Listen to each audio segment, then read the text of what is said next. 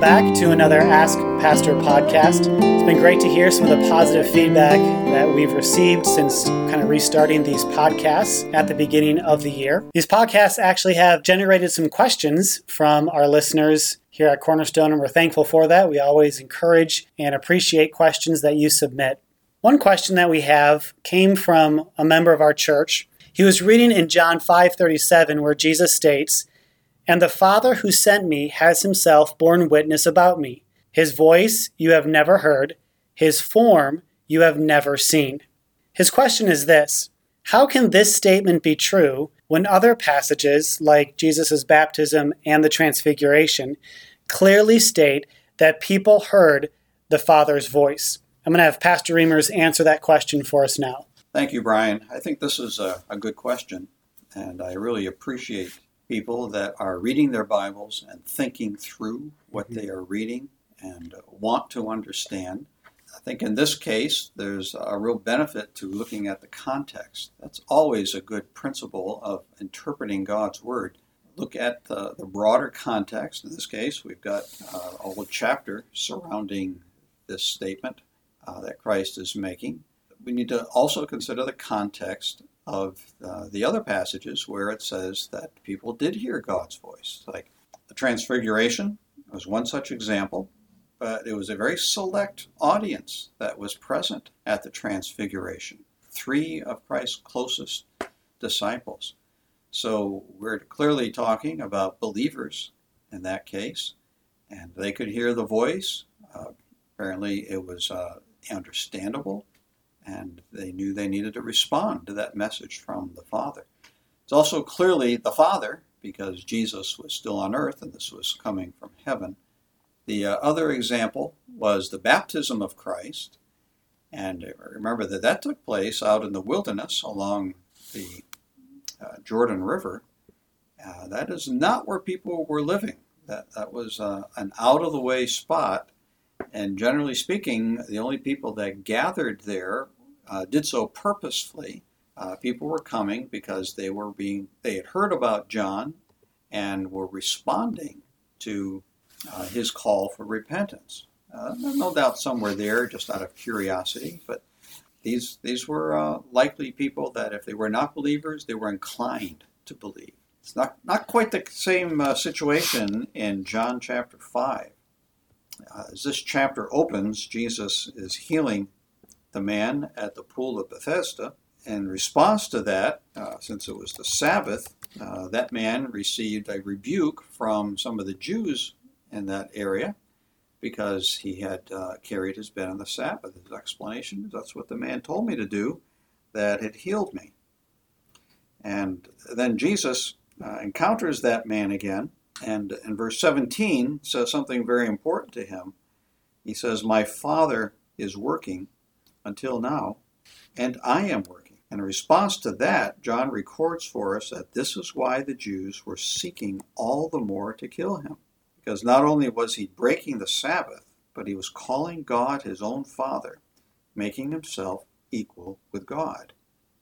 So that's our setting in the following verses where Jesus launches into this uh, extended explanation of, of his uh, source of authority and attributes it directly to the Father. And then in explaining why the, the Jews, the unbelieving, and not just unbelieving, but even uh, the contrary Jewish people that were listening to him on that occasion, uh, why Christ can then go on to say, You never heard his voice. Uh, now, in fact, it could be that those particular individuals had never been present at the baptism or any other instance where the Father may have spoken, which certainly was a, a rare event. But it does seem to be a broader reference. And so that the, the best explanation may be that they didn't hear God's voice ever. Not just a voice from heaven, they weren't hearing his voice even from his word because of the condition of their heart. They had never heard him. They didn't expect to hear him. They didn't want to hear what God had to say. They were already satisfied with their own level of knowledge and the conclusions that they had drawn.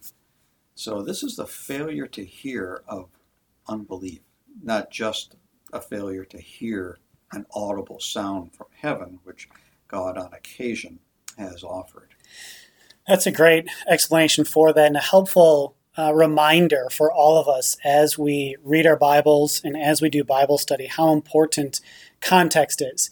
That we examine uh, a portion of Scripture in light of the verses surrounding it, in light of the entire book, a uh, particular book of the Bible that we're reading, and then even the entire scope of what God is trying to communicate through the entirety of the Word of God itself. Another question that we received from a listener involves an Old Testament passage. This one, though, is um, about sanctuary cities that are mentioned specifically in Joshua 20, though they were mentioned earlier in the Old Testament. So here's the question Could you explain the sanctuary cities concept of Joshua 20? And does it possibly still exist today? If not, when was it phased out? All right, that's a perceptive question as well. Uh, scripture refers to these as cities of refuge. First mention is back in Numbers 35 as Moses gave instruction to appoint, appoint these cities of refuge. Moses didn't get to actually put this into practice, so that was left to Joshua in Joshua 20. But Moses is the one who identified the cities and instructed Joshua then to put this into practice. Joshua does that, and oddly enough, we never hear about the cities of refuge again as a functional role. Now, I think our assumption has to be that they did function this way. And uh, certainly throughout the Old Testament era, till the, the coming of Christ, but we just have no specific instance where somebody uh, committed manslaughter, which would be unintentionally killing somebody, uh, which Scripture is very clear about. It has to be unintentional. If it's actual murder with uh, with malicious intent, the cities of refuge did that individual no good whatsoever. But uh, the function here was when it was unintentional, and then the fear that somebody uh, related to the man who died out of anger, uh, out of uh, emotion, would not be uh, not have a reasonable response and and could understand that this was unintentional, that during that period of time that individual might take vengeance and of course do so unjustly. And so the provision was made for the cities of refuge for the uh, guilty individual because he is guilty of manslaughter. He should have been more careful he can go to one of these cities of refuge. They were strategically placed so that it wasn't very far from anybody in Israel. Three on the eastern bank of the Jordan River and three on the west, which we still today refer to as the West Bank. That's a political term in our day of a specific geographical area. Once there, of course, the individual would have to present his case to the elders of the city. If they agreed that this was uh, manslaughter and not murder, then they would give him protection. So we just have no recorded instance of somebody in that circumstance that then fled to a city, and we, we can't say it didn't work. Uh, that would be an argument from silence. We don't have the data on that.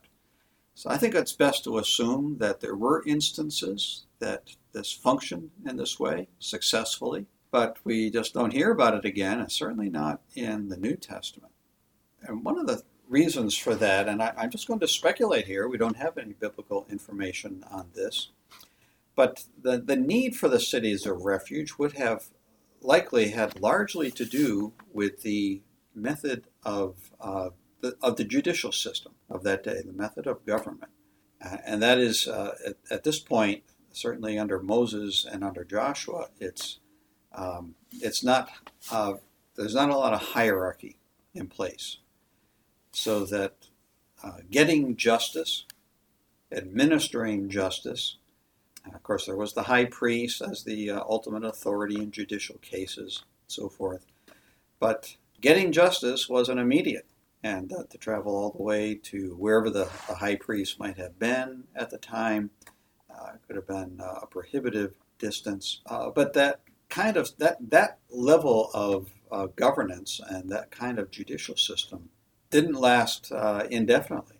Uh, shortly before uh, Christ came to earth, the Romans took over the government. of Israel. Of course, there were other countries before that the Babylonians, the Assyrians, Medes, and the Persians, and so forth. Uh, all this period of time, people of Israel did not have the opportunity to decide all on their own how they're going to administer justice. Somebody else was telling them. So I think that is a, a big part of why it was discontinued. We don't know when, under which of those foreign rulers, or maybe even before that, maybe even under the under the, the jurisdiction of the kings era. Uh, perhaps it had already uh, dwindled out of, uh, of function there. We just we just really don't know. But the reality is that at some point, uh, at least by the Romans, if not considerably before that, it just uh, wasn't a part of the judicial system anymore. Perhaps because it wasn't needed anymore. Perhaps because God's people weren't following it anyway. Uh, but uh, the, the, last question related to this then is uh, does it still exist today? The answer to that is no. Uh, modern Israel has a very uh, westernized form of government, judicial system, Supreme Court, highly organized now, and uh, no, they're, they're, they, they've made no such uh, provision in our day for a city of refuge. That's great. Thank you for that um, explanation and answering that question. It's helpful with these various things that we come across as we read our Bible, not to just pass over them, but to ask questions and to get answers so that we can better understand our Bible, better understand what God is trying to communicate to us. So, as always, if you have a question that you would like answered on this podcast, you can email me, Brian Hoffman, at cornerstonebaptist.info.